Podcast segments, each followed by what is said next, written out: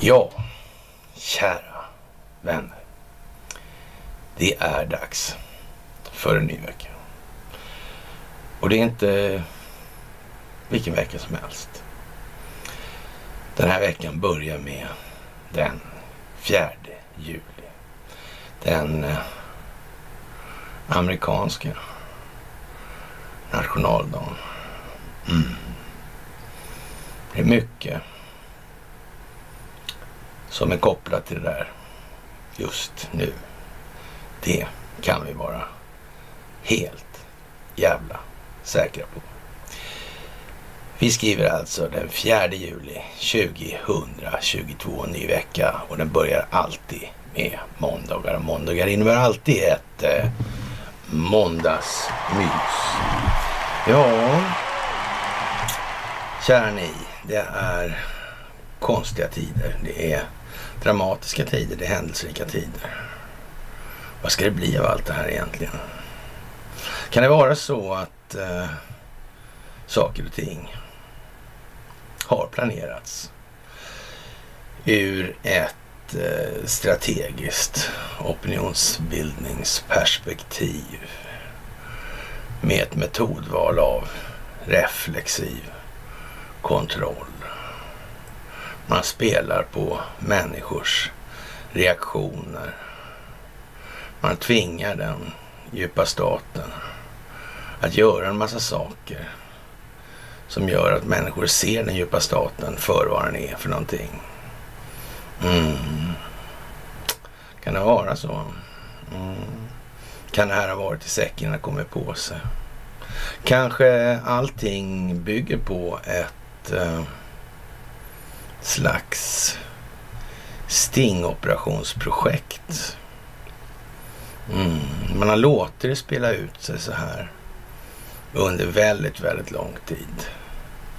Kanske hela president Trumps presidentskap byggde på att man eh, skulle exponera den djupa staten.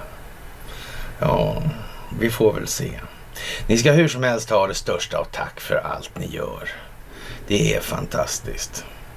Ni är fantastiska. Det största av tack för gåvor på Swish och Patreon precis som vanligt. Tack för att ni fördjupar er på karlnorberg.se och tack för att ni hänger på Telegramtjänsten. Och ett stort tack naturligtvis för att ni följer de här underkanalerna som kör en lite mer lättsmält dieten vad vi kör här. Att den här informationsdieten vi håller oss med här, den är ju liksom lite mer högtravande. Alltså det måste vara så, för det måste skapas ledare som skapar fler ledare helt enkelt, som i sin tur upplyser till ledning och vidare upplysning och så vidare och så vidare. Fiskstim alltså. Ja, och vi kan väl hacka in då direkt då på Zelenskyjs skarpaste budskap till Ukraina hittills blev här nu att eh, eh, när Putin tar hela Luhansk-regionen alltså, för det har han just gjort och så varnar då Zelensky för att det kommer bli omöjligt att återta territorier utan en enorm ökning av militärt bistånd. Och det låter ju väldigt dramatiskt. dramatiskt. Alltså Ukraina drog sig tillbaka från sitt slutliga Luhansk-fäste Lysochansk igår och överlämnade regionen till Ryssland. Alltså. Och eh, ja, Ryssland har redan intensifierat sin eldgivning i grannlandet Donetsk då inför nästa fas av kriget. Och Zelenskyj vädjar om fler vapen till väst. Särskilt, eh, ja, mera långtgående artilleripjäser alltså. Mm, det där är speciellt alltså. Och eh, det här är en brytpunkt alltså nu och, och, den kommer alltså här i samband med den amerikanska nationaldagen. Det är många saker som kommer i samband med det där ska, kan man lugnt påstå. Och det, det kanske man ska komma ihåg lite grann nu här. Och eh, ja, och det innebär ju att Ryssland härmed kan eh, dispos, disponera om eller som man kraftsamlar då i önskade riktningar. Mm, det kan ju vara bra att kunna faktiskt i de här sammanhangen. Och eh, igår då så lovade Zelensky att Kiev skulle kämpa vidare och säkerställa att militären hade de modernaste vapen och vädja om fler, fler långdistansraketer då, alltså, ja, sådana HIMARS då, från USA. Och, och, ja, det kräver många förhandlingar men vi kommer att säkerställa en sån leverans. Ukraina kommer att nå nivån när ockupanternas ja, eldkraft då kommer att jämnas ut alltså. Ja, vi, vad ska vi säga egentligen? Vad är det här går ut på egentligen? Blir det så väldigt bra det här? Man kan säga att det är som redan rena rama nedrustningskampanjen på många olika håll i, i och med det här. Bidragsgivandet i form av vapen och så. Kan det vara en tanke? Kan det vara en planering? Det här med sådana här vapen i händer på uh, omstörtande verksamhetsentusiaster. Ja, det kan vara bra att de inte har tillgång till sånt helt enkelt. Mm, jag vet inte, det verkar som att det... Ja, det verkar planerat ändå får jag ändå säga alltså. Och, och, och jag tror nog att det är nog så att det kommer att visa sig. Att det är på så vis faktiskt. Hur många som spelar med eller hur många som spelar mot det återstår naturligtvis att se då i den meningen. Men det är i alla fall så att det har... Eh,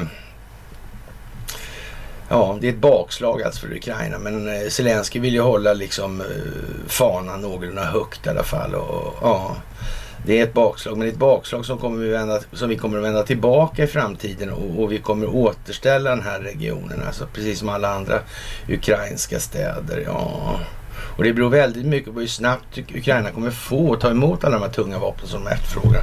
Och, och det här med utbildning på sådana här vapensystem och så här, det är tydligen väldigt un, underordnat då. Av någon anledning. Annars skulle man ju kunna tänka sig att det var liksom hyfsat viktigt det där. Ja, hur var det i Vietnam egentligen, de här eldledarna?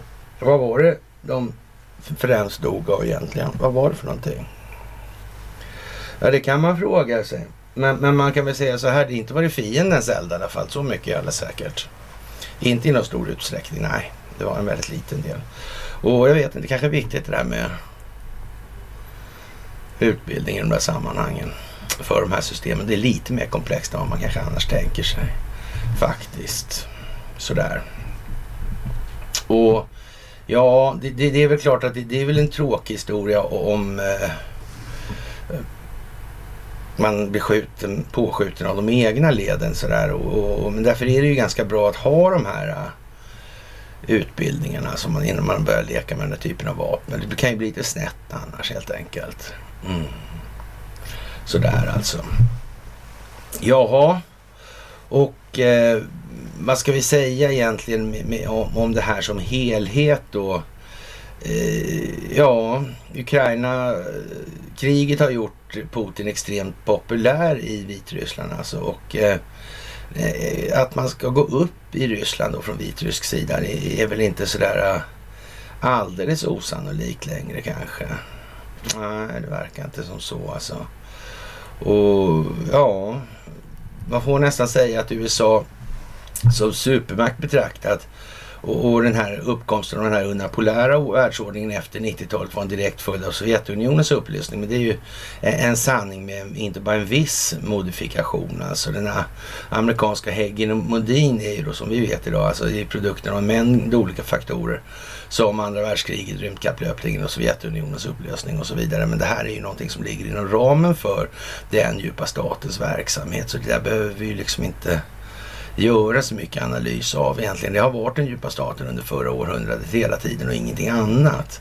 Men, men eh, för att göra det här lite mer folkligt då så att säga och mer greppbart och inte för stora steg helt enkelt så måste man ja, eh, rätta mun efter massäcken eller ta vad man har som Kajsa Warg sa när hon slet av sig underkläderna. Jag säga. Men, eh, det är lite svårt att, att, att, köra det i första skedet då. Va? Att allting var en bluff. Det kommer inte att gå hem. Det går inte med Eva Kryger heller alltså. Och eh, det är klart att Lukasjenko vet en hel del om Sverige. Han vet en del om Urban Ahlin. Han vet en del om eh, kärnkraft. Han vet en del om telekominfrastruktur. Han vet en del om Ericsson. Han vet en del om Investor. Han vet en del om banker och så vidare. Han vet en del om eh, bidrag från Sida Ja, barnfonder. Det vet han en hel del om för svenskt vidkommande. Det är alldeles jävla säkert. Det är inte att ta miste på helt enkelt.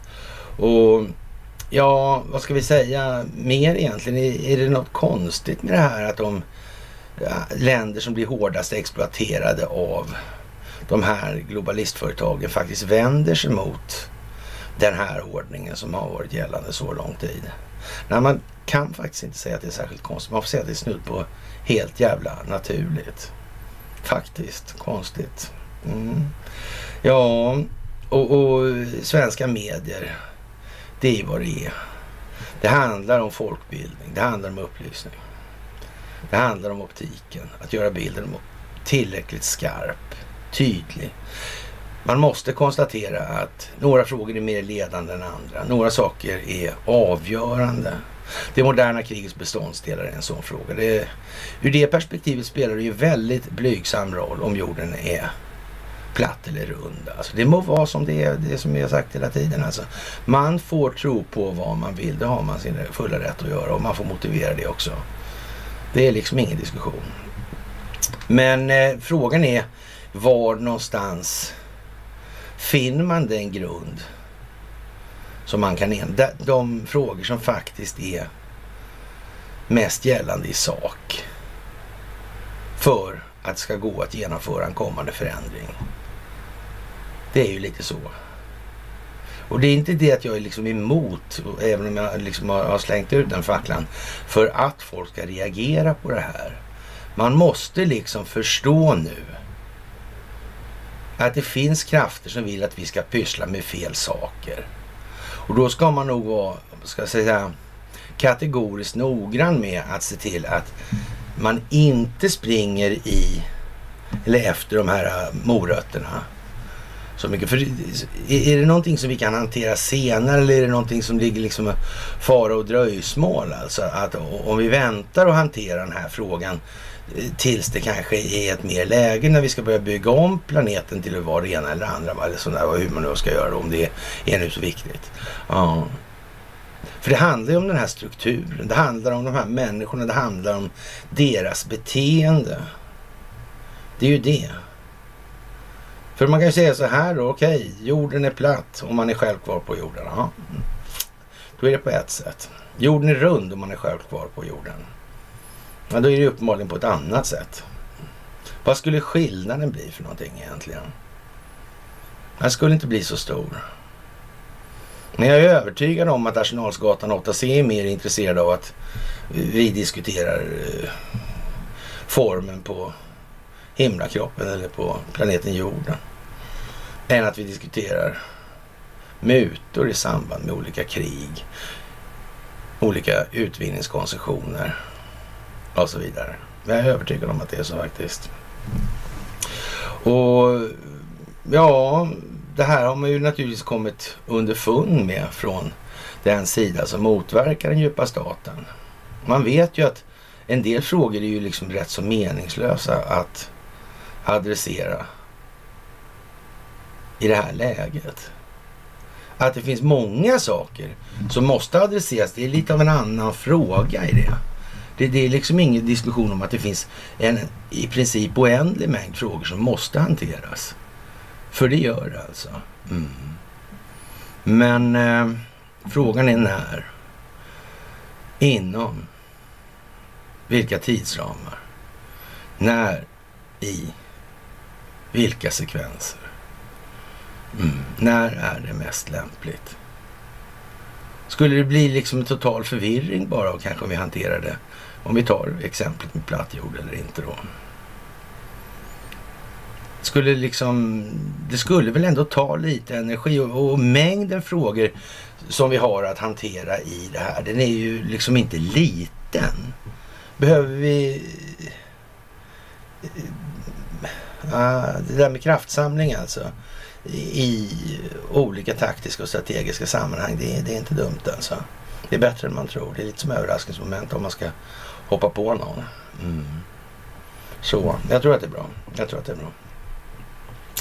Sådär alltså. Och eh, ja, Zelensky är väl ingen liksom sån här... Eh, eh, arketypen för en statsman om man säger så. Även om svenska medier kanske har gjort gällande då att det här är liksom en, eh, en jättetyp bra statsman. Men det kanske säger någonting om svenska mediers roll i förhållande till den svenska politiken och det, ja, den svenska parlamentar, parlamentarismen under förra århundradet. Det kanske säger någonting om det också. Jag vet inte. Och som sagt, vi har börjat med en liten sport då. Vi har börjat dela en massa bilder på båtar. Givetvis slagskepp också, för det är väldigt viktigt med slagskepp. Och eh, eh mest de här Yamato Musashi. Jag tycker det är bästa så. Nej, men eh, det är lite lustigt det där för det kommer upp då från militära kanaler i de flödena nu helt plötsligt. Och då det finns ett antal båtar som är konstiga alltså. Riktigt konstiga. Och en klass eh, i det här sammanhanget då, eh, ja, Independence-klassen. Det finns bara en båt av den. Mm. Och den är svin, det är en trimaran eller så. Mm. Eller om det är katamaran på den i alla fall. Mycket udda båt alltså. Och eh, konstiga med stridsledningssystemet är det knappt kompatibelt med övriga reguljära enheter. Amerikanska alltså. Och inga andra heller då. Det är något märkligt med det där. Det är ingen som tycks veta riktigt vad den där håller på med och kan. Men dyr är den i alla fall, det är helt säkert. Och så finns den här Sumvalt-klassen också. Mm. De gick lite över budget skulle man kunna säga. Mm. Det där är också konstigt. Hur kan det bli så där? Liksom, kan de räkna så fel? Räkna så fel? När de här båtarna eh, har projekterats, planerats, byggts. Mm. Vad tanken varit med dem egentligen? Det där, alltså den strategiska tanken bakom de här enheterna verkar vara milt uttryckt lite grumlig. Fast frågan är då egentligen, är det verkligen så? Är det verkligen på så vis? Mm. Det är en jävla massa prestanda i olika sammanhang. Det är det ju i och för sig alltså. Men ja, vet inte jag. Och det är nu precis inför den här självständighets dagen alltså, så verkar det liksom kulminera. Det verkar flöda över liksom nästan. Jag vet inte. Märkligt, märkligt det här. Och vad handlar det om i botten då? Som sagt, det moderna kriget är vad det är. Mm, 15 procent ekonomi ungefär då. då. Och i Dagens Industri skriver man idag då hushållen kan förvänta sig en bolånechock om Riksbanken höjer räntan lika mycket som marknaden nu prissätter in då. Det säger Danske Banks chefsekonom Mikael Gran som räknar med ett tvåsiffrigt boprisfall. Alltså, det, det, skulle kunna slå lika mycket mot hushållen som inflationen om inte ännu mer säger han. Och det är naturligtvis så, det här med inflation behöver vi inte ta upp just nu i alla fall. Ni förstår själva vad det här är för någonting. Det är en finansiell tillgångsprisinflation alltså på till exempel värdepapper och bostäder. Och, och den här är naturligtvis består av luft och ingenting. Och dessutom består då själva betalningsmedlet av luft och ingenting i den meningen. Mm. Det här har vi pratat om några gånger, vill jag minnas. Ja, det gäller ju att göra det här kännbart nu. Människor måste se Människor måste uppleva, människor måste identifiera sig själva och sin egen roll i verkligheten nu. I en långt mycket större omfattning än vad de någonsin har gjort tidigare under människans historia. Och vi har ju kört lite med det här, hur, hur kan det gå då? Och, och, vad är det för case? Vi, vi säger ju liksom den skandinaviska teatern i det här då. Och så finns det teatern i Mellanöstern och så är det lite olika teaterscener helt enkelt Så utspelar sig lite olika eh, förlopp då men i, i princip samma tema. Man kan säga att det är lite olika verser på inom samma melodi då. Det handlar om att göra sig av med den djupa staten och dess inflytande som har präglat hela planeten då under väldigt, väldigt, väldigt lång tid. Alltså vi, ja, hur lång tid det är väl upp till var men i tusen år lär det ju vara i alla fall och så vidare. Så, där. så att det, det är som det är. Och här i Skandinavien så har vi ju sagt att det, hur ska man sätta skräck i den här befolkningen då? Ja, uppenbarligen så har ju medierna en roll i det då. Och, och, man hör, eller ser nu i, i Dagens Industri, vi kommer tillbaka till det här med, det här med skyddsrum och så vidare. Och det är mycket speciellt. Och, överlag så all den här under marken byggnationsverksamheten. Mm. Det där är nog mycket större än vad många tror. Alltså det är inte bara i Krylbo och, och så. Nej, det är det inte. Det finns ett och annat ställe som man inte har talat om existerar kort sagt. Och ja, Cornucopia är ju en klassisk idiot som inte ens vill erkänna eller ville för i alla fall. Sen om man spelade dum eller om man är sådär korkad. Det, det lär vi bli varse då. Han lär ju hävda någonting, någonting av det i alla fall. Och ja, bloggens andra fråga handlar om anställda i Försvarsmakten som sagt upp sig för att tjänstgöra som frivilliga i Ukraina. Överbefälhavaren var tydlig med att det är upp till var och en att avgöra om man vill det. Men det går inte att göra som anställd i Försvarsmakten och man kan, och man kan inte heller ta tjänstledigt för att hålla på sådär. Denna policy känns sedan tidigare och har medfört att många sagt upp sig. ÖB uteslöt inte att dessa Ukraina-frivilliga kan få anställning i Försvarsmakten igen. Och, och, det finns än så länge inget principbeslut att så inte är fallet. Han menade dock att det inte är säkert att det är erfarenheter som är av värde i Försvarsmakten. Nej, det beror ju liksom på, som sagt. Så, så det var inget självklart argument. Det beror också på vad de har gjort alltså. Eh, se där ja. Mm. Och om man hyr ut sig då, tagit betalt för att kriga där nere, då har man uppenbarligen gjort någonting som man så att säga ett eh, legalt mål för reguljär verksamhet alltså. Mm. Och då kan man nog inte tänkas kunna få jobb i en militär. Men du vet, eller ni vet det där med politisk militär alltså. Det är mycket som är konstigt här. Då. Underförstått kommer det nog att bli djupintervjuer och utredningar för att säkerställa att vederbörande då inte har begått allt för grova krigsbrott och så vidare. Och det är naturligtvis en riktig situation som spetsar till sig nu för svenskt vidkommande. Och ett av alternativen som vi eh, då som ligger bra i linje med det här med hur farligt är det här med kärnvapen och alla de här skyddsrummen som folk ska springa ner i då. Är det för att man ska då atombomba och så? Eller kärnvapenbomba? Mm. Ja, det där är mycket speciellt, det får man ju säga ändå. Och, och ja, det där strålningen och kärnkraften och så vidare. Hur sitter det där ihop egentligen? Det kan man ju undra. Och det här är ju någonstans i grund och botten handlar om naturresurser och så vidare. Och ja, i Norrland har vi ju ett Indien. Va? Så är det ju. I Calcutta noga räknat så har de en liten firma som heter Skifer, det är alltså Sundsvalls kommuns ja, fastighetsbolag, eller kan vi kalla det för. Då, så är det industri och ja, fastighetsutveckling. Och eh, ja, de har gjort en polisutredning här på de här. De har ju byggt allt ifrån spritfabriker i, i Matfors till eh, ja, det är mutor överallt hela tiden. Till eh, centralstation till alla håll liksom. Mm. Det finns inga gränser helt alltså. Sundsvalls kommuns fastighetsbolag skriver alltså. Bolagets förra vd fick lämna jobbet då i april 20 med avgångsvederlag i miljonklassen sedan det framkommit oklarheter om hur han hade skött sitt arbete. Han polisanmälde sen om misstankarna gällande grovt tagen av muta. Han påstås ha gynnats och haft privata affärskontakter med Skifus leverantörer. Och här, nu kan man säga så här att det här är lite intressant alltså, den här med dagens Skifer, för att den har nog inte krympt riktigt alltså. Inte sådär jättemycket. För eh, man, i eller Sundsvalls kommun så har man fått dit sådana här fint trevliga eh, sparkcyklar, elsparkcyklar då, vad man ska kalla det för. Och de här, för att de här inte ska köra överallt och så ägnar man sig åt någonting som heter geofencing då. Och, och, det känner vi igen då någonstans ifrån. Det har att göra med de där 2000 mulorna i USA alltså.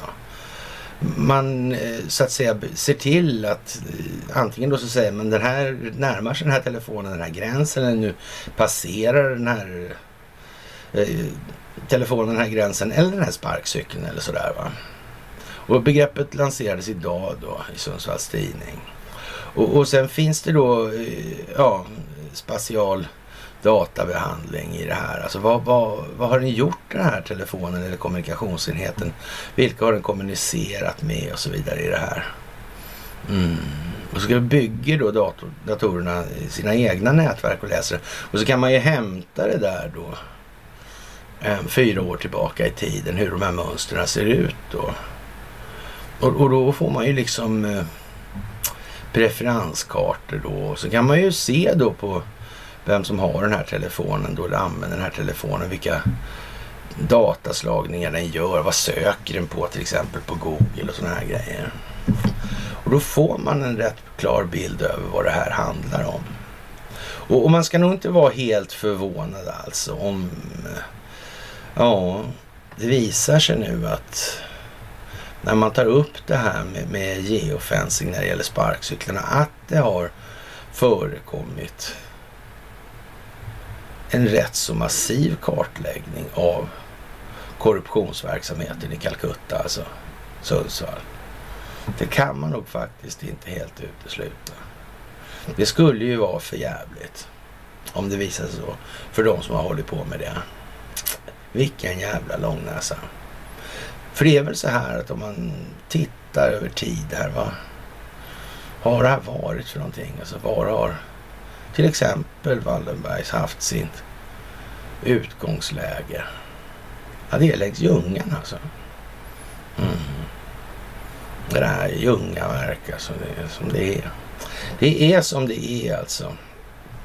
Och eh, den här XVn idag, av idag då, han har konsekvent nekat till att ha gjort något brottsligt och det får man väl nästan säga att det ligger väl i tjänsteåliggandet för en sån lirare att neka helt enkelt.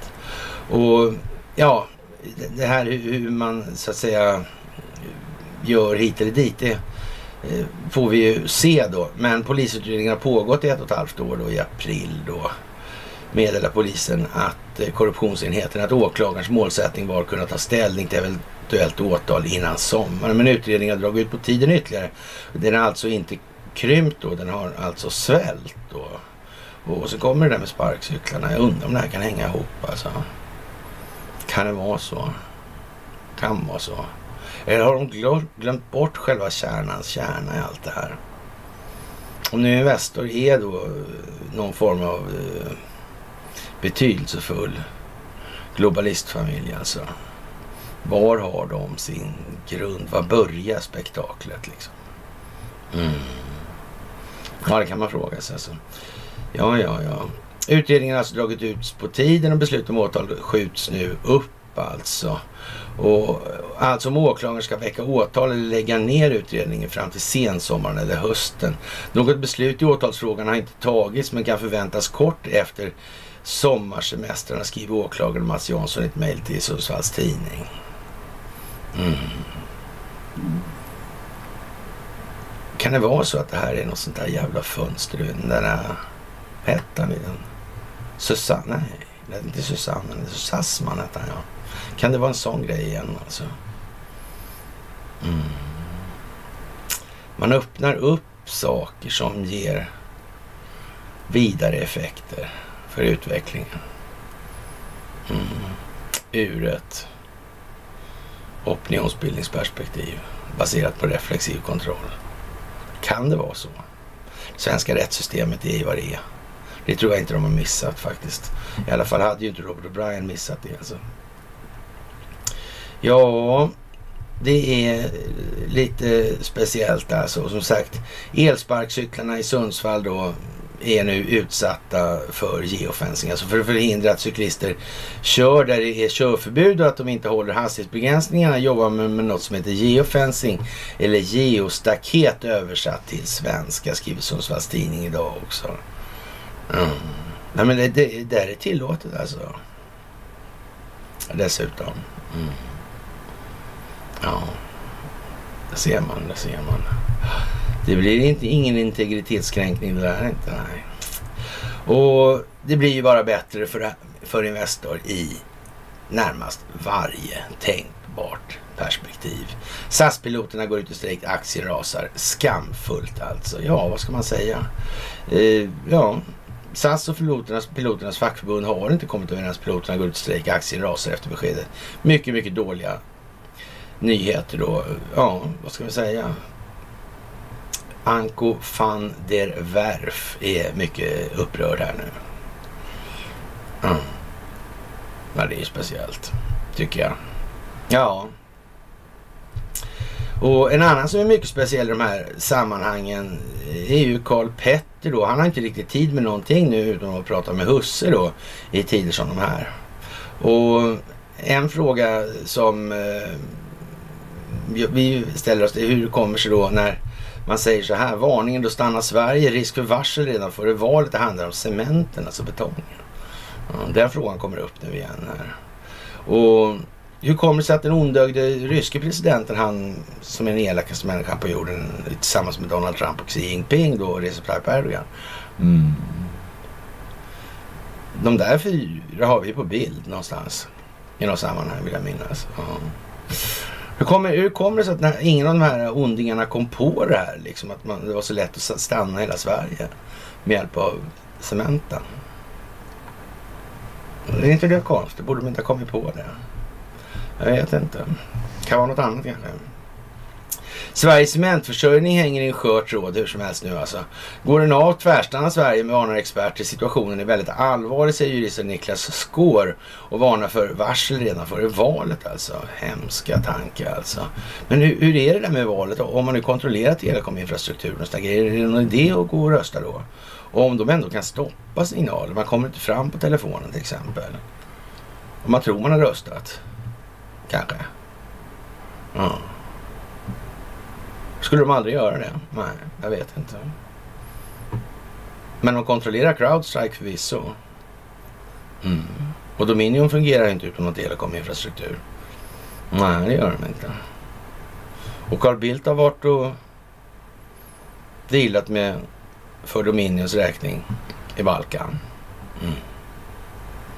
Ja, jag vet inte. Jag vet inte alltså. Ja, situationen är väldigt allvarlig alltså. Ja.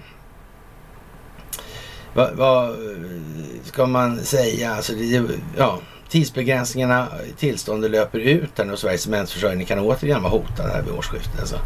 Cementa har ansökt om ett kortare eh, täkttillstånd om fyra år till Mark och miljödomstolen. Jag hoppas att kunna rädda den akuta situationen men tidsplanen är minst sagt tajt och inget får gå fel. Alltså domstolen har agerat föredömligt och kommunicerat en tajt tidsplan. Eh, förhandlingar kommer att hållas den 25 till 27 oktober och ett utfall väntas i december 22 säger Karin Komstedt Webb, vice vd på Heidelberg Cement Sverige där Cementa ingår alltså. Och eh, ja, det är konstigt det där Heidelberg där och så Lafarge också. Mm. Men vad fan finns bakom det där man tror då? Mm. Var det inte något bolag där som han hade köpt in sig också förresten, det där bygg... Eh, Sundsvalls oligarken ja. Ja just det. Deripepepepe. Ja, Oleg Deripaska. Ja, så var det va. Så var det ja. Mm. Ja, ja. I realiteten riskerar Sverige stå inför motsvarande bristsituation den 1 januari 2023 som när riksdagen fattar beslut om en speciallag för att förlänga Cementas nuvarande tillstånd, varnar Niklas Skår alltså. Ja, ja, vi vet inte om regeringen har någon B-plan och Cementa inte får ett tillstånd till årsskiftet utan först till halvårsskiftet eller ännu senare. Situationen är väldigt allvarlig, säger han. Är det något, för företag, är det något som företagen skyr så är det osäkerhet, konstaterar de varnar för vad som kan hända om de inte är garanterade cementförsörjning efter den 1 januari. Redan osäkerheten kan göra att företagen måste se över sin situation. De måste varsla i god tid om de behöver vidta åtgärder, säger han och utesluter inte att ett varsel kan läggas redan före valet. Eh, Cementa har gjort vad de kan och nu måste de förlita sig på att domstolar och myndigheter gör sitt jobb för att ekvationen ska gå ihop, förklarar Niklas Gård. Och här måste man ju lägga till då naturligtvis att det kan ju också finnas en pedagogisk vinkel på den här utvecklingen, det här utvecklingsförloppet och vilken väg det tar. Det kan ju handla om folkbildning det också. Det kan handla om att väcka känslor och tankar. Att få, få människor att reagera alltså. Man spela på, eller med, reflexiv, med, reflexiv kontroll som metodval alltså. Och eh, ja, Även om Cementa skulle få en positiv dom i början av hösten så kan den överklagas vilket gör att processen kan dra ut på tiden. Risken för överklaganden är stor alltså. Då måste Mark och miljödomstolen hantera frågan väldigt fort eftersom nuvarande tillstånd löper ut 1 januari. Skulle överklagandet ta månader eller år som i normala fall står vi snart inför samma akuta kris som vi gjorde den sista oktober förra året säger han då. Så. Det är svårt att navigera i en terräng som dessutom innehåller en förväntad dubbelhöjning av räntan ihop med skyhögt dieselpris.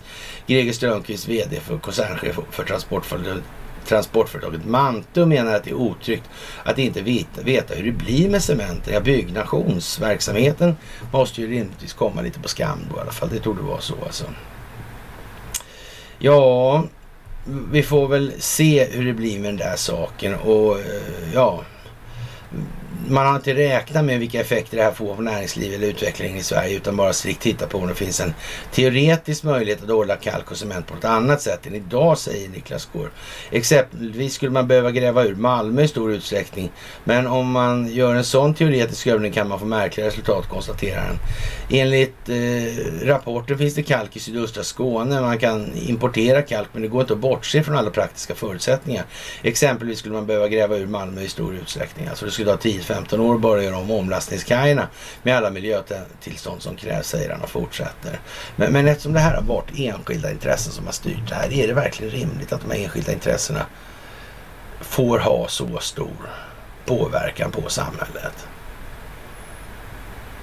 Snart måste till och med en riktigt trö, mest trögtänkta liberal begripa att det här är ju inget lämpligt alltså.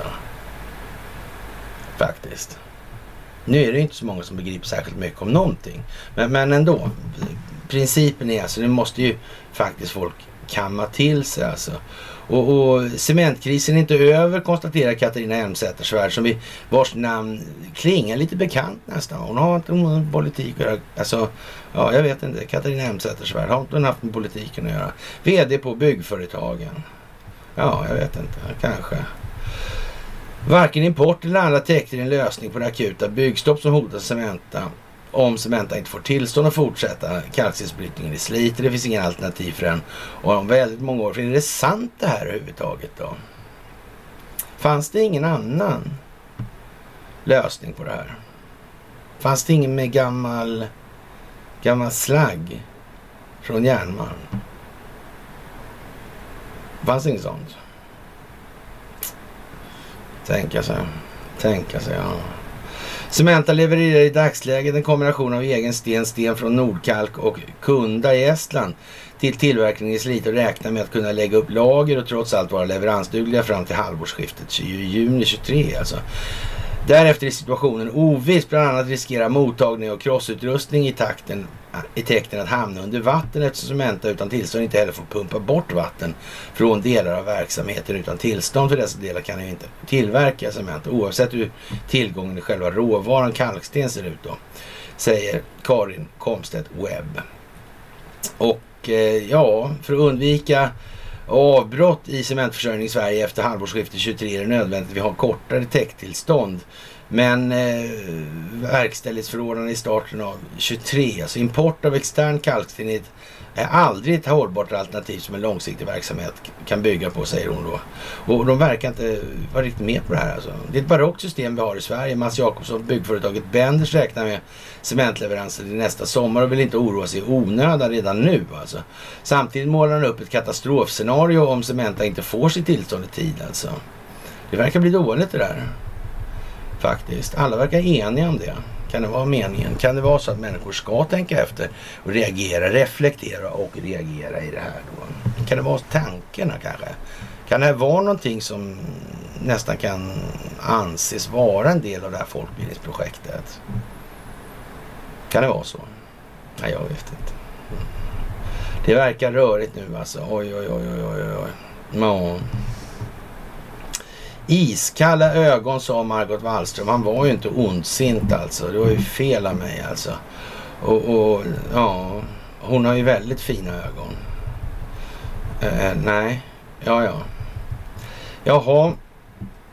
Och eh, vad ska vi säga? Svea Inkasso är naturligtvis en sån firma som i vad som nu kommer när det handlar om ett valutafinansiellt systemhaveri. Om det så blir ordnat eller inte ordnat så är eh, Svea Inkasso någonting som kommer att representera eh, folks ilska helt enkelt. Mm. Var så jävla säkra på det alltså. Mm. Och de som jobbar på Svea Inkasso när de börjar inse att det kommer inte strax vara värt att gå till jobbet. Med avseende på vad som kommer senare. Ja, då kan det bli fest alltså. Det kan man ju säga. Fest är det också för Ann Linde varje dag, lördag hela veckan alltså. Men nu blir det ännu bättre för Amine Kakabave KU-anmäler Ann Linde i Dagens Juridik alltså. Och det måste ju vara hemskt alltså. Tänk om Ann Linde får en prick alltså. Shit! Det blir farligt. Ja, det får hon akta sig för helt enkelt. Faktiskt. Det verkar jättedumt alltså. Ja, och eh, ja. Den nyligen genomförda intervjun med Jordaniens kung Abdallah den andra med den amerikanska kanalen CNBC, alltså, där han citerades som att han stöder bildandet av en NATO-liknande militär allians i Mellanöstern har väckt många kontroverser i, Väst, i Västasien och utanför. Alltså. Många tycker att det här verkar lite konstigt helt enkelt. Och, mm, Eh, utbredd konsensus bland politiska kommentatorer om att kung Abdallahs kommentarer var grundligt felaktiga och inte speglade Jordaniens invecklade överväganden angående Mellanösterns politiska landskap. Eh, kanske möjligtvis är inte Mohammed bin Salman i Saudiarabien jätteförtjust i det där. Möjligen inte. Men vi vet ju inte det. Det kan ju vara som det är med den saken alltså. Ja, och eh, vi får väl hoppas att de kommer till sans med varandra, pojkarna eller herrarna. Och ja, här ska 8000 svenskar räddas från kriget. Så är vi tillbaka i Sverige igen då. Och, och, det finns en hel del tok i den här artikeln då från Dagens Industri naturligtvis. Och det handlar om de här skyddsrummen alltså. Och, och ja, 8000 pers då i ett skyddsrum då och det är Katarinabergets och, och det är ju rejält med folk. Där är det dubbelt så mycket. Där är det då eh, 16 000 naturligtvis. Och eh, det här är liksom väldigt märkligt. Hur var det egentligen med den här båten som var här alltså? Den där marinkårsbåten. Mm. Jag undrar vad han gjorde här alltså. Det måste man verkligen fråga sig i det här läget. Faktiskt. Ja, det är mycket speciellt alltså. Ja, man får nästan tänka sig att de gjorde, hade något viktigt att göra alla fall. Det kanske pågår verksamhet. Varför hör vi ingenting om den här övningen för? det är konstigt? Ja. Det, det där är lite märkligt tycker jag faktiskt. Mm. Som atombombssäkra också. Kärnva kärnvapensäkra där. Mm. Det är konstiga grejer. Mm. Ja, ja, vi får väl se helt enkelt vad det blir av det. Familjen Persson köper tillbaka lite aktier då, eller ytterligare 5,25 miljoner aktier i modigheten H&M för totalt 650 miljoner kronor efter förra veckans kvartalsrapport. Och det kan man väl säga är kursräddningsinsatser om inget annat helt enkelt. Och eh, Kakabaveh menar att avsiktsförklaringen innebär att Sverige lovat att exportera vapen till Turkiet, vilket innebär att regeringen har fattat beslut över huvudet på ISP som prövar vapenexportfrågor. Och det där är ju lite konstigt alltså. Mm. Det verkar precis som att det ska fram någonting här alltså. Någonting som folk inte riktigt förstår. Någonting som människor måste förstå. Någonting som människor måste ta ställning till. Någonting som skapar en känsla i människor som väljer att engagera sig i frågan. Mm. Men visst, allting bygger på att antingen finns det koordinerade krafter som motverkar den djupa staten och så finns det inte det. Det är det det står och faller med alltihop. Ingenting annat, inte om jorden är platt heller alltså. Det är bara så. Det får man ta sen i så fall. Om det skulle visa sig att det behövs. Ja, det är ju lite... Mm, det är mycket optik helt enkelt alltså. Och eh, ÖB är på Almedalen och håller då någon form av litet anförande alltså. Mm. Och, och det här anförandet är 40-50 minuter långt då. då. Det här var ju mycket speciell grej alltså, måste man tänka. Så, och ingressen på det var tyst, ingen musik eller någonting. Så var det en bild på en stor grå båt med ett långt akterdäck och så en stor jävla ful kran där alltså. Mm, och så en helikopterplatta framför och bygget. Och, mm. och det var en konstig grej alltså. Det är ett ubåtsräddningsfartyg nu som heter Belos då som tidigare var någonting annat då som jobbade med oljeplattformar och sådana grejer. Så köpte Sverige det där. Hon var orange länge också. Mm. Mm. Så byggde man en kran på den där. En jävla kapacitet på. Mm. Och så släpper man runt på någonting som heter URF. URF står för ubåtsräddningsfarkost. Mm.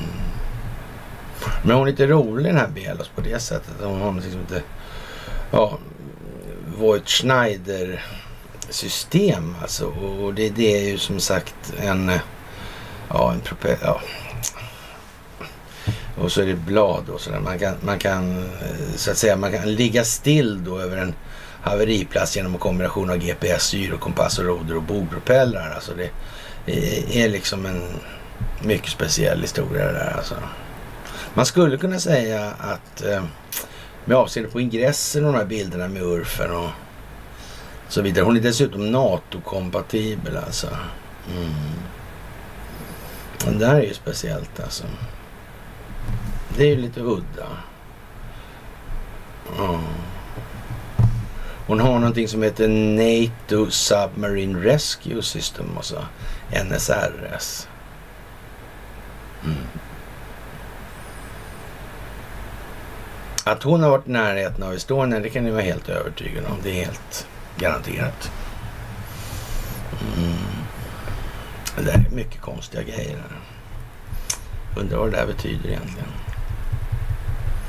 Mm. kan man aldrig vara säker på riktigt. Jaha, och dagen till ära då, Independence Day alltså. Och eh, firanden är tystade med då, ja, eller på grund av då underliggande då desillusion, eller ja, vanföreställningar och polaritet alltså. Mm. Och det är Trey Gowdy som kommer tillbaka. Han som är mest insatt i det här med Hillary Clintons serververksamhet. Benghazi. Mm. Dyker upp i Fox News här. Ja. Han kom på dagen. Mm. Märkligt. Konstigt alltså. Ja. Livet, friheten och eh, jakten på lycka då, men eh, det är ju inte det egentligen. Komma tillbaka till det. Det är i alla fall hur som helst en välkänd fras i USAs självständighetsförklaring. Fasen ger tre exempel på tre oförytliga rättigheter som deklarationen säger har givits till alla människor av deras skapare och som regeringar är, regeringar är skapade för att skydda alltså. Liksom de andra principerna i självständighetsförklaringen är denna fras inte juridiskt bindande utan har nämnts flitigt och sett som en inspiration för regeringsgrunden. Eller regeringsformen heter det då. Men det här är ju lite annorlunda grej. De har alltså maktdelningsprincip, vi har folksuveränitetsprincip. Så det, det är inte samma sak. Och det är rent... Eh, I verkligheten så är det en oerhörd skillnad rent ut sagt. Alltså. Sen har vi ju det där att livet, friheten och jakten på lyckan. Nu är det ju inte så att man, man har rätt att bli lycklig på vad som helst. Alltså jag blir bara lycklig om alla andra dör och det verkar ju inte så bra. Det, det får man också till att låta bli tror jag. Mm. Utan det är mera så att säga vägen som är målet. Mm. Det är ju så. Och regnet det bara öser ner nu. Ja, livet, friheten.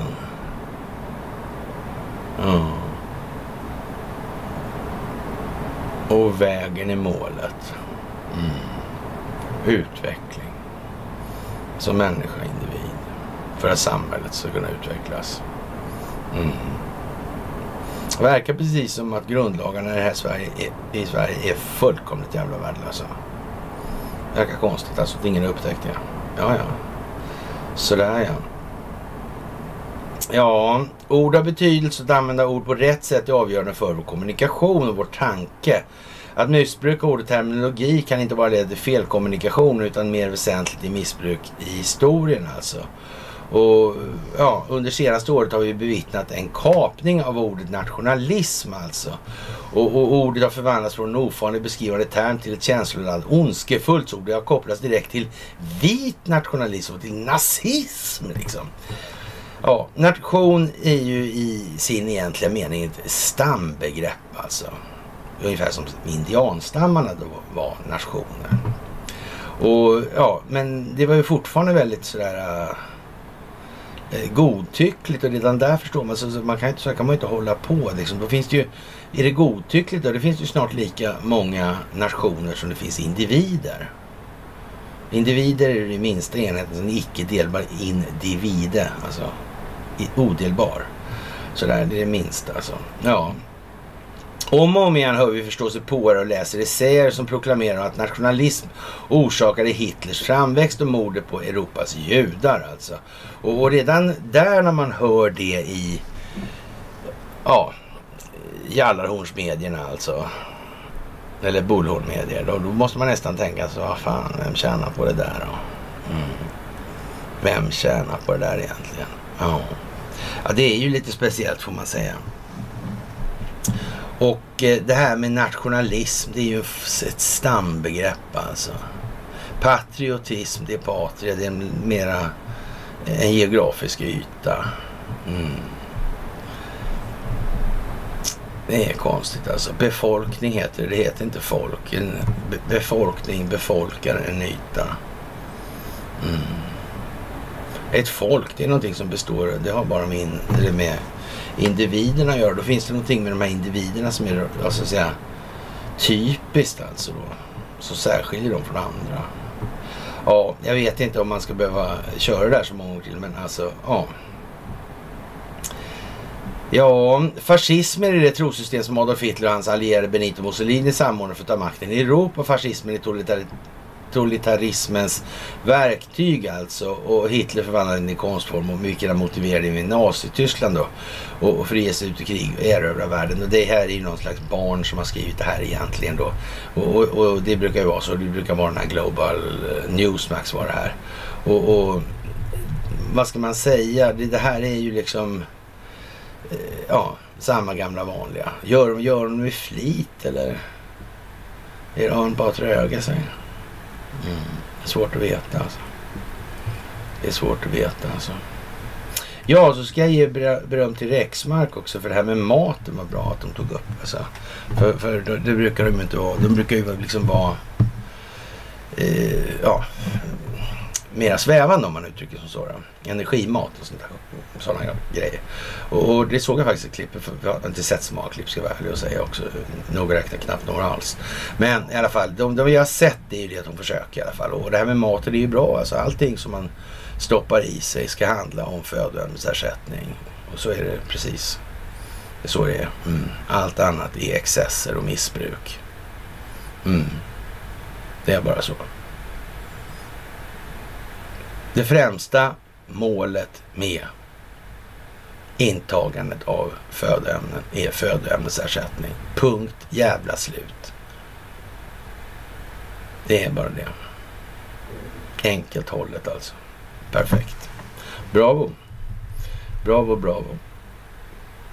Ja, vad ska man säga? Stambegreppet är vad det är och det är med flit. Det kan man säga. Det är inget annat. Jaha, och eh, ja. ja. Det här är ju också, just the news är ju liksom inte, ja.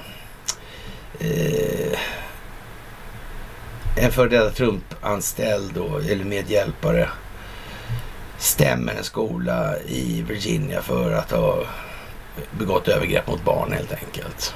Mm. Och vi har under senaste veckan dragit en lans för det här med Margit Sanger, Myrdal, Planned Parenthood och så vidare. Men som, ja, vi tjatat sen i fan länge om det här alltså.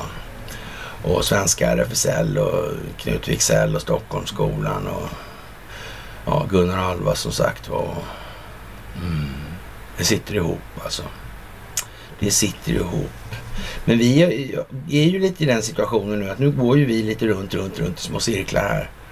Och, och petar lite bara för, för, vi har kontakt med amerikanerna i den meningen och, och vi har liksom en dialog i hur olika informationer ska förmedlas i tid alltså. Vad är lämpligt nu och vad är mindre lämpligt nu? Och så har vi fått in en irriterande fluga här också. Det är fan bra alltså. Det har fan aldrig haft. Ja, ja. Nazistiska planer, och det här är ju gamla historier och det här, här kommer vi tillbaka till det också. Nazistiska planer på att skapa en marionett. Ukrainsk stat beskrivs i Alfred Rosenbergs instruktioner den 7 maj 41. Dokumentet presenteras vid Nürnbergtribunalen men under Sovjettiden översatte det sen, inte, bara, inte ryska utan eh, det har inte ens nämnts av historiker. Då, alltså. Det finns en översättning som, på ryska som har släppts först 2020 alltså. Och, och det här är ju väldigt konstigt alltså. Ja. En mycket viktig läsning i själva verket innebörden av EUs ukrainska politik formuleras av Rosenberg.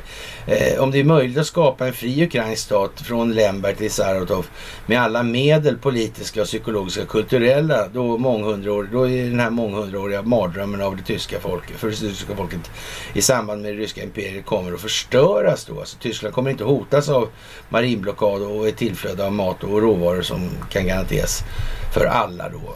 Och, och det vet jag inte, det verkar ju som de liksom har räknat med det här eh, sedan länge. Mm. Kan det vara så? Det kan ju vara så också. Fast det är ju liksom det lite förenklade grejen. Den bortser från förekomsten av den djupa staten och så vidare. Mm. Och det, det kanske man inte ska göra så mycket. Det kanske inte är någon bra grej längre att göra det. Men visst, i kulissen så var det så här en gång i tiden i alla fall. Absolut. Jaha, och eh, Sveriges egenföretagare blir allt mer pessimistiska enligt dagens juridik. Och ja, vad ska man säga egentligen? Varför, finns det något att säga om ekonomin egentligen? Och, och SCBs företagsindikator visar att företagars syn på så här verksamheten de kommande tre månaderna sjunker. Ja, på tio enheter i minus tre alltså. Och eh, det är väl som det är nu helt enkelt. Och ja, vad ska vi säga? Vad kan hända då? Kan det bara lösas och bli bra igen det här? Alla, all överskuldsättning försvinner, skulderna i bankernas balansräkningar, eller tillgångarna i bankernas balansräkning vill säga, går helt plötsligt upp i rök alltså. Ja, men det går ju inte. Då är tillgångarna borta då blir det förlust igen då. Och havererar skulderna då blir det förlust igen. Mm. Hur fan ska det gå till då? Ska betala skulderna alltså? Mm. Men om de här skulderna är skapade utan sin egen räntekostnad under löptiden. Då finns det ett latent likviditetsunderskott som växer. Ja, det blir liksom en ackumulerad räntekostnadstillväxt där. Mm. Kanske inte är så, kanske inte finns sånt. Det kanske är fantasier bara. Ja, man vet ju inte helt enkelt. Och, och ja... På frågan om de tre ekonomiska indikatorerna omsättning, likviditet och arbetstid utvecklats under senaste månaden jämfört med föregående svarar företagen att omsättningen och arbetstiden minskat den här månaden medan likviditeten ökar. Ja, de spar pengar alltså av någon anledning. Mm. Jag vet inte. Efterfrågan verkar inte så stor. Det verkar vara en regel utan undantag faktiskt det här med att ekonomin går dit efterfrågan går. Kan det vara så? Det kan vara så, tror jag. Ja. Mm, ja, det får vi se helt enkelt. Jaha, och Eh, ja, i januari 22 på väg bort från sitt vanliga jag meddelade den kinesiska utrikesministern Wang Yi helt plötsligt att utnämningen av ett särskilt sändebud i Afrikas horn, Wang, eh, ja, Wang, inram, eller Wang inramade tillkännagivet som en, ett initiativ för fredlig utveckling på Afrikas horn. Men om man tittar på det här Djibouti, alltså, så ligger det tvärs över vattnet förhållande till Jemen där. Och i Jemen har det ju varit lite stök då, så ovanför Jemen där på eh, arabiska halvön då så, så är det ju på något vis eh, Oman där. Va, vad handlar det här om egentligen? Varför hamnar Israel just där det hamnar? Mm. Det är därför att det skulle förhindra, det skulle vara ett lås mot naturresursflöden från den afrikanska kontinenten upp till den eurasiska landsläckningen. Mm. Afrika och Kina fick inte komma ihop utan kontroll ifrån de här gamla, den här återstoden av de gamla Ostindiska kompanierna. Alltså den djupa staten. Hur Det här framväxte i tiden för första världskriget. Eller rättare sagt från början då 1905-1907 där det Asien. Kina, Japan. Mm. Stöket. Mm. Arabiska upploppen där. Mm. Eller arabiska resningen, lite olika namn. 16 i alla fall. Sharif och de här. Uppkomsten av Saudiarabien, enandet av Saudiarabien. Huset Saud, huset Wahab och så vidare. Mm. Härska in och söndring. Tänk om det blir fred längst ut på arabiska halvön. Tänk om det blir eh, fred så att man kan bygga en järnväg från Djibouti under Röda havet till Jemen upp till Oman. Mm. Tänk om det blir så. Ja, vi får väl se hur det blir. Det är ju lite speciellt alltså. Mm. Det är nog någon som har tänkt där, alltså. Mm. Ingen räls i alla fall tycker den djupa staten. Det är helt säkert. Inte då heller. Det är inte som det första världskriget kanske. Jag vet inte. Kanske det, kanske det alltså. Och eh, ja. Det är väl möjligtvis så att eh, någonstans så spricker det först helt enkelt. Då. Swedbank krävs på 4 miljarder av Pensionsmyndigheten i Sverige kommer inte vara det som fäller hela det här. Det är alldeles säkert alltså. Och, och vad gör de här egentligen då? Märkligt nog alltså. Men hur kommer det sig att eh, Pensionsmyndigheten var inte vanliga myndigheter? Var inte gjort någonting åt det här för? Hur kommer det sig? Mm. Det har ju varit en härva kring det här också då. Falcon Funds där. Mm. 2016. Vad hände 2006? Var det val då någonstans? Mm, kan det här ingå i det här på något vis? Hänger det ihop? Spelar det någon roll? Ja, jag vet inte faktiskt. Det är ju lite fantastiskt alltså. Ja, Ericsson på Malta ja. Kan man ju tänka på då kanske. Jag vet inte. Och eh, ja, USA har problem då enligt Washington Post med ryska och iranska provokationer i Mellanöstern. Ja, det börjar ju bli lättare för många nu att förstå liksom hur det här spelet går geografiskt hela tiden när vi flyttar oss. För det är ju nästan samma liksom rörelsemönster då så att säga. Speltrycket flyttas bara från Mellanöstern upp till till exempel Ukraina, Vitryssland och det här och sen är det något annat. Då. Det håller på så här. Och eh, ja, nya racketsporten som trumfar padel, idealisk träning. Någon sa väl det att det här är ju stendött det där alltså. Och, och, och, att svensken är så jävla dum fortfarande så han inte fattar att man blir snedtränad av att spela racketsport liksom. Det, det, är som, ja, nej det, det är som det är liksom. Och, men det lär man, lär man sig när man blir äldre och håller på, äldre och sen håller på mycket med idrott. Och man skulle varit kanske lite mer noga med att göra rakt. Liksom. Eller så ska man tacksam för att man gjorde det. Och, och ser andra som är jättedåliga sådär. Det, på grund av att de har tränat för snett helt enkelt. Alltså balansen runt leden är inte sådär jättehundra då. Så eller runt lederna sådär. Det, det drar på sig skador på sikt, det är alltid så. Mm. Ja, ja, ja, ja, ja. Ja, vad ska vi säga? Det är bedrövligt. Och det här med då Planned Parenthood. Det är fantastiskt naturligtvis. Mystiken kring Marie Hellqvist verkar fantastisk. De håller sig undan rampljuset. Det handlar om Sofia Hellqvists mamma alltså. Och en artikel i Svensk Damtidning. När en sån artikel kommer i Svensk Damtidning så vet man att framtiden för kungahuset inte eh, ser så ljus ut alltså. Det är helt säkert. Det här är alltså en tidning som är ägnad att glorifiera och närmast helgonförklara kungafamiljen. Symbolen, människor ska se upp till något, beundrar och tycker det är fantastiskt och fint och tjusigt. Eh, texten där gör inte gällande att något är särskilt fantastiskt. Absolut inte fint och eh, mer tarvligt än tjusigt kanske man säger. Mm. Det verkar konstigt helt enkelt. Nej, eller så är det inte så konstigt. Inte alls. Inte alls alltså. Jaha. Flera skador efter skottlossning in i köpcentrum då. Och det där är ju lite konstigt kanske. Sådär. Faktiskt. Mm, vad kan det där vara för någonting? Det är ju en sån grej som händer nu då i samband med vad som händer i omvärlden överallt. Det, det gör ju liksom gällande att nu ska vi dra fokus ifrån någonting här alltså. Som kanske kommer också. Det måste man nästan, om man tittar på att det här handlar om opinionsbildning. Det handlar om att skapa ett publikt klimat av förståelse alltså. Medveten medvetenhet som lämpar sig för kommande nyheter som skulle fylla då det egna syftet främst, alltså nyttans syfte främst då. Sådär.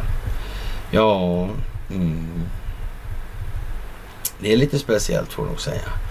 Som sagt, hemliga SAS-samtal mellan regeringen och Wallenberg. Alltså det är Karl Petter Thorwaldsson som är då näringsminister då. Och, och, ja, vad ska man säga? Bildvalet är fantastiskt. Det är mycket, mycket märkligt. Det ser nästan ut som två lirare som är påkomna här och konstaterar att vi har ingenting att säga till om. Fan, vi är så lurade så det liknar ingenting. Men det är svårt att värja sig från det intrycket. Men skulle någon vara så nedrig alltså, så han gjorde en bildsättning på så vis? Jag vet inte. Kanske, kanske inte. Kanske, kanske inte. Storbankernas varning i Expressen då, stratosfäriska priser naturligtvis. Och det är ingen planering bakom det här. Det handlar inte alls om att människor ska reagera. Människor ska börja tänka efter och så vidare.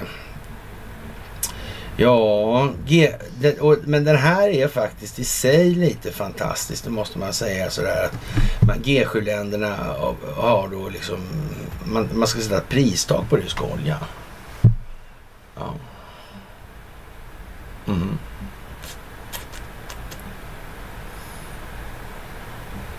Men eh, de som vill köpa oljan sådär billigt, vad gör de då?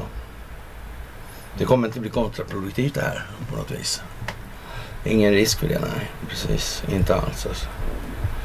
Jaha, västvärldens mäktigaste bankman oroad över ekonomin alltså. Det är Jimmy Diamond då, alltså JP Morgan-chefen. Och, och, jag är inte så jävla säker på att det är så där jävla hundra det där alltså. Nej, och dessutom är jag inte säker på att eh, Jimmy Diamond är så jävla mäktig heller. Jimmy Diamond mot en underrättelsetjänst? Nej, jag vet inte. Nej, det vet jag faktiskt inte. Det. Jag tror inte det blir så bra alltså. Jag tror att det skiter sig duktiga tag helt enkelt. Mm. Ja, jag tror det faktiskt. Magdalena vill ge rika en möjlighet att bidra lite mer till upprustningen i dagens industri alltså. Och ja, vad ska vi säga? Nej, det är ju fantastiskt bra alltså. Det måste jag säga. Mm. Det är väl som det är nu va? Jag börjar känna det. Vi får väl se hur länge det här står upp överhuvudtaget alltså. Ja. Ja. Det gäller den här listan då som Turkiet vill ha alltså. Det är inte helt ovanligt när olika parter kommer överens så gör man lite olika tagningar av det här då. då överenskommelserna. Inte minst när man pratar med media säger Magdalena Andersson. Jag tror det är där vi befinner oss alltså. Mm. Ja, det är klart att tur i en omständighet kommer till förberedelse, det måste man säga. Alltså. Och, och då har Magda poäng här alltså. Ja, ja, det är sådär liksom faktiskt. Och eh, vi får väl hoppas att de kommer till sans i olika sammanhang alltså. Mm. Inte minst med sig själva ska vi väl lägga till då. Ja, det här med prishöjningarna på Ikea alltså. Det är också speciellt. Alltså det här Ikea är ju... Ikea-chefen tror på prissänkningar i höst. Mm. Men det kan han ha rätt i. Det ska man inte sticka under stol med. Det är många som ja, gillar Ikea och, och ja, sådär så att. Och själva så att säga fusket i det där, det ligger ju inte på den nivån riktigt. Det gör det ju inte. Mm. Så det kommer att bli vad det blir alltså. Och som sagt, geofencing och geospatial data är nog mer flitigt, flitigt använt än vad många fortfarande förstår alltså. Tänk om allting är avlyssnat som har försiggått de senaste, låt säga, sex åren. Sådär. Ja. Då blir det inte roligt. Då blir det dålig stämning kan man säga. Geostaket alltså. Och eh, Sverige och England satsar de dubbla på liksom nu. När det handlar om eh, pansarvärnsvapen alltså. Mm. Men det är bakblås på dem helt enkelt, pansarvärnsvapen. Mm. Så är det ju. Signifikativt nog i bildsättningar och annat. Inte bara då alltså. Jaha, dieselstölder hot mot mobilnätet. Är det fantastiskt eller inte? Mm. De flaggar lite för det här. Kommer det bli nedstängning av nätet? Kanske, kanske inte. Det beror lite på. På vad då? På om befolkningen har kommit tillräckligt mycket så man inte behöver pressa dem till för mycket lidande. Man vill nog inte det, men är det det som krävs så måste det bli så. Så är det. Det är befolkningen själva som avgör vad det blir. Och ingenting annat. Vem som får skulden, det är däremot klart. Jaha, the Biden factor, Saudiarabien i diskussioner om att gå med i BRICS-koalitionen med Kina och Ryssland då och dra sig ifrån det här petrodollarhistorien. Mm. Varför gör de, varför gör de inte åt någonting åt Saudi? Den visste hade Saudi någon sån här grej. Hade inte de någon sån här regel där som gällande amerikanska statsobligationer? Kommer jag ihåg fel då? Ja, just det. Hur mycket har de då? Va? Ingen som vet? Nähä. Så om man reviderar Fed och, vet, och helt plötsligt så säger Saudi vi har så här mycket och så har inte Fed det i sin bokföring. Då blir det lucka. Inte armbågslucka bara. Nej, det blir andra luckor. Ja, ja, naturligtvis. Och som sagt var, den här USS Michael Monsor DDG 1001 alltså är någonting som beskrivs eh, på, ja, så att säga nu i, i olika medier sådär. Och det är den här, en Sumbat-klass jagare då. Det där är jättekonstigt alltså. Jätte, jättekonstigt. Mm. Man kan säga att de är nästan byggda för att vara utanför det övriga marina reguljära systemet. Konstigt, konstigt. Mm. Det finns en film där. En båt som ser ut sådär precis. Mm. Som, ja, det, det, är väl Nautilus där i den också. Så är det. Mm. Så är det. Och, och det här med ja, Sagan om ringen som kommer nu i november. Det här är konstigt. Det här med numinorer och...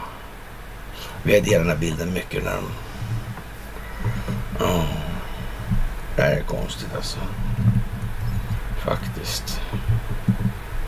Kanske det hänger ihop. Jag vet inte.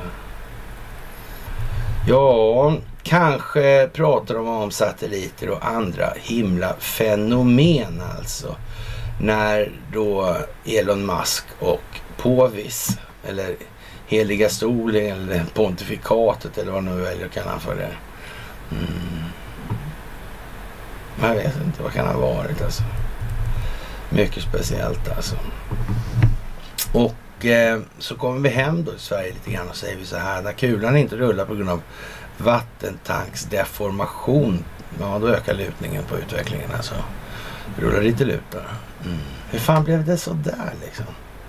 Det där var ju konstigt. Åklagaren, det fanns inget brott. Nej.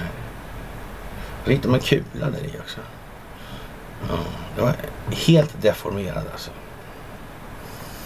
Man kunde ha skjutit sin vattentank så. Det, men vänta nu, oh, det, skjuter man inte i vattentank för att kunna identifiera räfflor och bommar och den signatur som pipan har alltså? Och, och, och då så att säga härleder det till ett bestämt vapen. Vad, vad skjuter man de här kulorna i vattentankar för? Men den rör sig bara en meter och sådär. Sen trillar den ner på botten. Det är därför man har de vattentankarna då. Det har han missat i åklagaren. Men han, han använder det som bevisning. Har han inte ens aning om vad han gör hur det går till eller? Nej, det verkar konstigt det där alltså. Mm. Och dessutom drog han till med att det kunde vara en Luger också. En riktig nazistpistol alltså. Mm -hmm. mm. Och hur vet han det då? Mm. Jag vet faktiskt inte. Det där är ju jättekonstigt. Man får nog säga det ändå alltså. Och, och det verkar precis som att man eh, ja, propagerar för de här, eller visar de här Osprey-kärrorna då som... Mm, verkar finnas mycket sånt där nu. Mm. Ja, man har ju övat mycket transporter här i Sverige under förra året alltså. Undrar varför man gjorde det egentligen. Vad, vad kan det handla om alltså? Vad ska det vara för människor de ska transportera? Det är ju omöjligt att veta naturligtvis. Ja, så är det ju.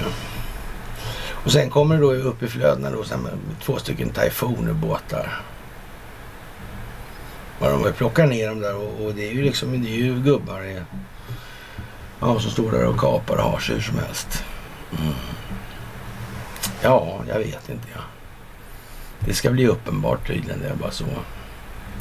Det är bara så alltså. Mm. Jaha. Och som sagt, det här med de här båtarna, det är mycket, mycket anmärkningsvärt helt enkelt. Mm, vi får väl se om det kommer någon båt till Calcutta och, och ja, sådär faktiskt. När människokroppen är hungrig äter den sig själv. Eh, eh, ja, den gör en rengöringsprocess och tar bort alla sjuka celler. Cancer, åldrande celler, Alzheimer och så vidare. Håll dig ung, bekämpa diabetes. Då. Skapande av speciella proteiner som, och så vidare. Det här är ju som sagt, det är viktigt nu alltså. Det går inte att hålla på så här längre. Det här dödar mänskligheten som vi håller på med nu. Det är liksom ingen jävla rättighet att samhället ska bekosta det där. Nej. Sen är det naturligtvis ingen rättighet att göra 400 knäböj heller. Alltså det kan man ju tycka är liksom ja, snudd på tecken på dåligt omdöme liksom. Sådär. Men det är så. Mm. Det här med hur man äter, när och hur mycket och så vidare. Det är oerhört viktigt för väldigt många utvecklingsriktningar i tillvaron. Så är det bara. Ja, nu ryker de ryska tillgångarna, eller till, tillgångarna från ryska oligarkerna och naturligtvis Vladimir Putin. Han ligger i fosterställning under bordet och suger på tummen. Han är oerhört ledsen för det här. Eller kanske inte så va? Nej, jag vet inte. Kanske inte så. Svensk Näringsliv med sin nyvordne ordförande då, ja, som sagt, undanröj hindren för att bygga ny kärnkraft, säger då den här organisationen. Det var väl konstigt? Jättekonstigt tycker jag. Lite småaktigt nästan va. Ja, och sen har vi det här eh, krångliga där alltså. När Peter Örn där på från SVT. Konstig lirare alltså. Så han tog fram den här uh, Alvén Uh. Eller var nej det var han Ridder. Uh, Stolpe. Ja, det var han där också. Så var det, det var, men det var något med den här Alvén, var det inte det? Några liksom... Uh, några ryska affärer som hade gjorts där. konstigt det där alltså. Och, eh, deal med FMV där och så. Det där var jävligt konstigt. Mm. Ja, ja, ja. Och så den där Peter Örn som alla verkar stressade över. Ja, vi får se om Stensö kommer på något helt enkelt. Jag vet i alla fall att eh, Cornelia är lite på G och, och, och, så. Och det handlar lite om amerikansk krigslagstiftning, alltså det här med ockupationsmakt. Och jag vet att eh, ja, Mr Snakemore han har eh, gjort ett nytt anglosax ja, avsnitt eller en anglosax-podd om det här med Margaret Sanger och Planned Parenthood och de här grejerna. Mm, sådär. Mm, det är lite speciellt faktiskt nu. Det är mycket som koordineras ihop alltså. Ryska vapenjättarna går fria från sanktioner. Helt otroligt alltså, vad konstigt. Nyhetsbyrån Reuters finner i en omfattande granskning att en lång rad chefer och storägare i den ryska vapenindustrin inte utsätts för sanktioner av USA.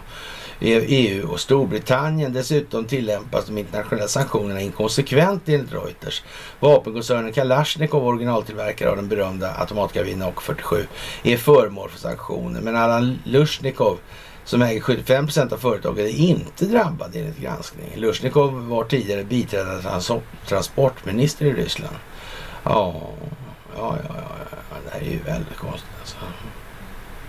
Det var nästan lite putinskt där och det puskinistiskt kanske, jag vet inte.